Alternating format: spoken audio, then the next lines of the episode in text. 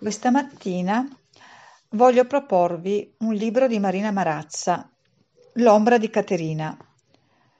L'amore, il tradimento, il genio. La madre di Leonardo da Vinci si racconta.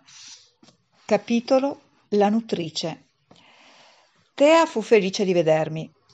Ti trovo bene, bianca e rosa come una pesca. A lattare non mi affaticava, mangiavo, riposavo e stavo col mio bambino. Le raccontai tutto quello che era successo. Mio fratello Cambio si è promesso con Berta. Leonardo cresce a vista d'occhio, succhia ed è sano. Ora sto a casa di ser Piero, ma lui non c'è, è a Firenze.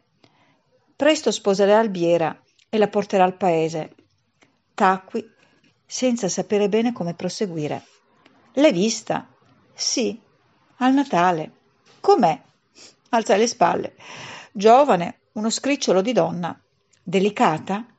È piccolina, minuta, con degli occhioni grandi e una faccina pallida. Si vede che è una fiorentina fine, da come si muove, da come si veste. Tea sollevò le sopracciglia. Una bimba di buona famiglia. Magari nemmeno sarà contenta di venire a stare al borgo. Alzai di nuovo le spalle. Nemmeno io ero contenta che le venisse dal profondo del mio cuore. Ora sono tutti attorno a Leonardo. Anche ser Antonio lo vuole vedere spesso. Manda Bice a prenderlo. Padroncino Francesco è ancora un giovanotto, ma se ne sta a guardarlo rapito e ci gioca con gran garbo. Perché ser Piero non ha altri bambini, per adesso, ragionai ad alta voce. Giusto, e sarebbe il caso che la situazione rimanesse questa per un poco, che non venisse subito un erede legittimo a oscurare l'interesse della famiglia nei confronti di Leonardo. Voglio dire, a paragone con altri fratelli, lui sarà sempre il bastardo. La stavo a sentire col fiato sospeso. Stava dando corpo a tanti brandelli di pensiero che mi si erano agitati nella mente più di una volta da quando avevo visto Albiera e ser Piero vicini alla processione, di quando avevo sentito le parole di monna Lucia. Voi una volta mi avete detto che Albiera non è come me. Magari non riuscirà a dare facilmente discendenza a ser Piero, dissi sottovoce. Gli occhi di Tea adesso avevano uno sguardo duro. È così. Sentivo il cuore battere forte. Ho pensato male di Albiera, confessai. Lei scosse la testa. Se le capitasse qualcosa, ser Piero prenderebbe subito un'altra moglie e sarebbe peggio. Non devi darti pena. Tuo figlio resterà l'unico per molto tempo. Le credevo, io sentivo che lei sapeva, quel suo potere mi spaventava e mi consolava. Ero venuta proprio a farmi rassicurare. Davvero Leonardo farà grandi cose, anche se non potrà essere notaio? Tea alzò una mano per zittirmi. Basta domande, si è fatto tardi.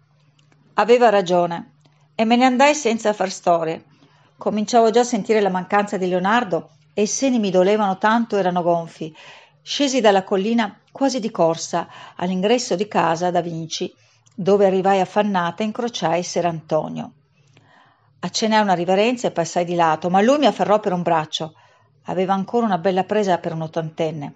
Dove sei stata? La mia sorella, ser Antonio. Non era una bugia, solo una mezza verità. Ero passata a salutare Lisa prima di andare da Tea. Non sta tanto bene, darà un figlio a Duccio a fine estate. Negli ultimi tempi il padre di Piero aveva preso a incurvarsi un tantino, ma era sempre un bel vecchio, con i capelli che gli sfioravano le spalle e la barba bianca e ben curata. Sembrava in ansia. Il bambino ha fame. Lo si sentiva piangere già dal cortile. Che polmoni, il mio Leonardo! Non mi pareva di essere stata via così tanto, dissi sincera. Sbrigati, tagliò corto lui. Quella povera creatura strilla da un bel pezzo. Mi affrettai su per le scale sorridendo tra me. Ci tenevano davvero tanto tutti al piccolo. Chi l'avrebbe mai detto che avrei visto il severo ser Antonio, che mi aveva sempre messo tanta soggezione, comportarsi da nonno ansioso? Sapevo che scriveva spesso a suo figlio dandogli notizie. Cresce bene ed è sano, per grazia del Signore. Ser Piero se ne rallegrava. Un pomeriggio Pice mi venne a chiamare dicendomi che c'era una visita per me. Stavo allattando il bambino e guardai giù dalla finestra nel cortile interno della casa. Monna Lucia stava parlando con Tonio l'Attaccabriga, che le stava a sentire col cappello in mano. Sapevo che le visite alla servitù, soprattutto quelle maschili, alle donne, non erano affatto gradite in casa da Vinci. Ma per Tonio Monna Lucia fece un'eccezione e me lo mandò addirittura in camera. Quando lo vide entrare provai un misto di disagio e di orgoglio.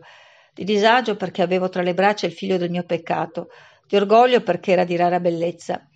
Lo sguardo dell'attaccabriga mi rassicurò. C'era ammirazione nei suoi occhi. «Buon pomeriggio, Cate. Ho pensato di farti un saluto, col permesso di Monna Lucia», mi disse stando sulla porta. «Ho visto che vi parlavate in cortile», risposi, tanto perché non pensasse che era una sprovveduta. Ser Piero mi aveva detto che mi avrebbe maritata, me lo ricordavo benissimo, e mi pareva evidente che avevano avuto un abboccamento con lui. Lui mi guardava dritto in faccia, ora non nascondeva più il lato offeso del viso. «È vero, abbiamo parlato». Avrei voluto domandargli di che cosa, ma mi morsi la lingua e lui proseguì indicando Leonardo. «È proprio un bel bambino». Gli sorrisi. «Cambio prende moglie la prossima settimana, ci sarai?» mi chiese. «Farò un salto. Si sposano tutti. Ser Piero, mio fratello. Dicono che anche Pantaleo si stia facendo convincere dalla minetta del fornaio». Buttò là a Tonio tra il serio e il faceto. Il bambino si era addormentato e lo misi dentro la culla. «Che lusso!» commentò Tonio guardandosi intorno. «Bada di non abituarti troppo bene». Il tono era scherzoso, ma quel commento mi strinse il cuore. Mi costringeva a pensare al futuro ed era esattamente quello che non avrei voluto fare. «Lo so che non durerà per sempre», dissi sottovoce. «Prima o poi il mio latte non servirà più». Fu a questo punto che Tonio fece un passo avanti e mi prese le mani. Ci guardammo negli occhi a distanza ravvicinata.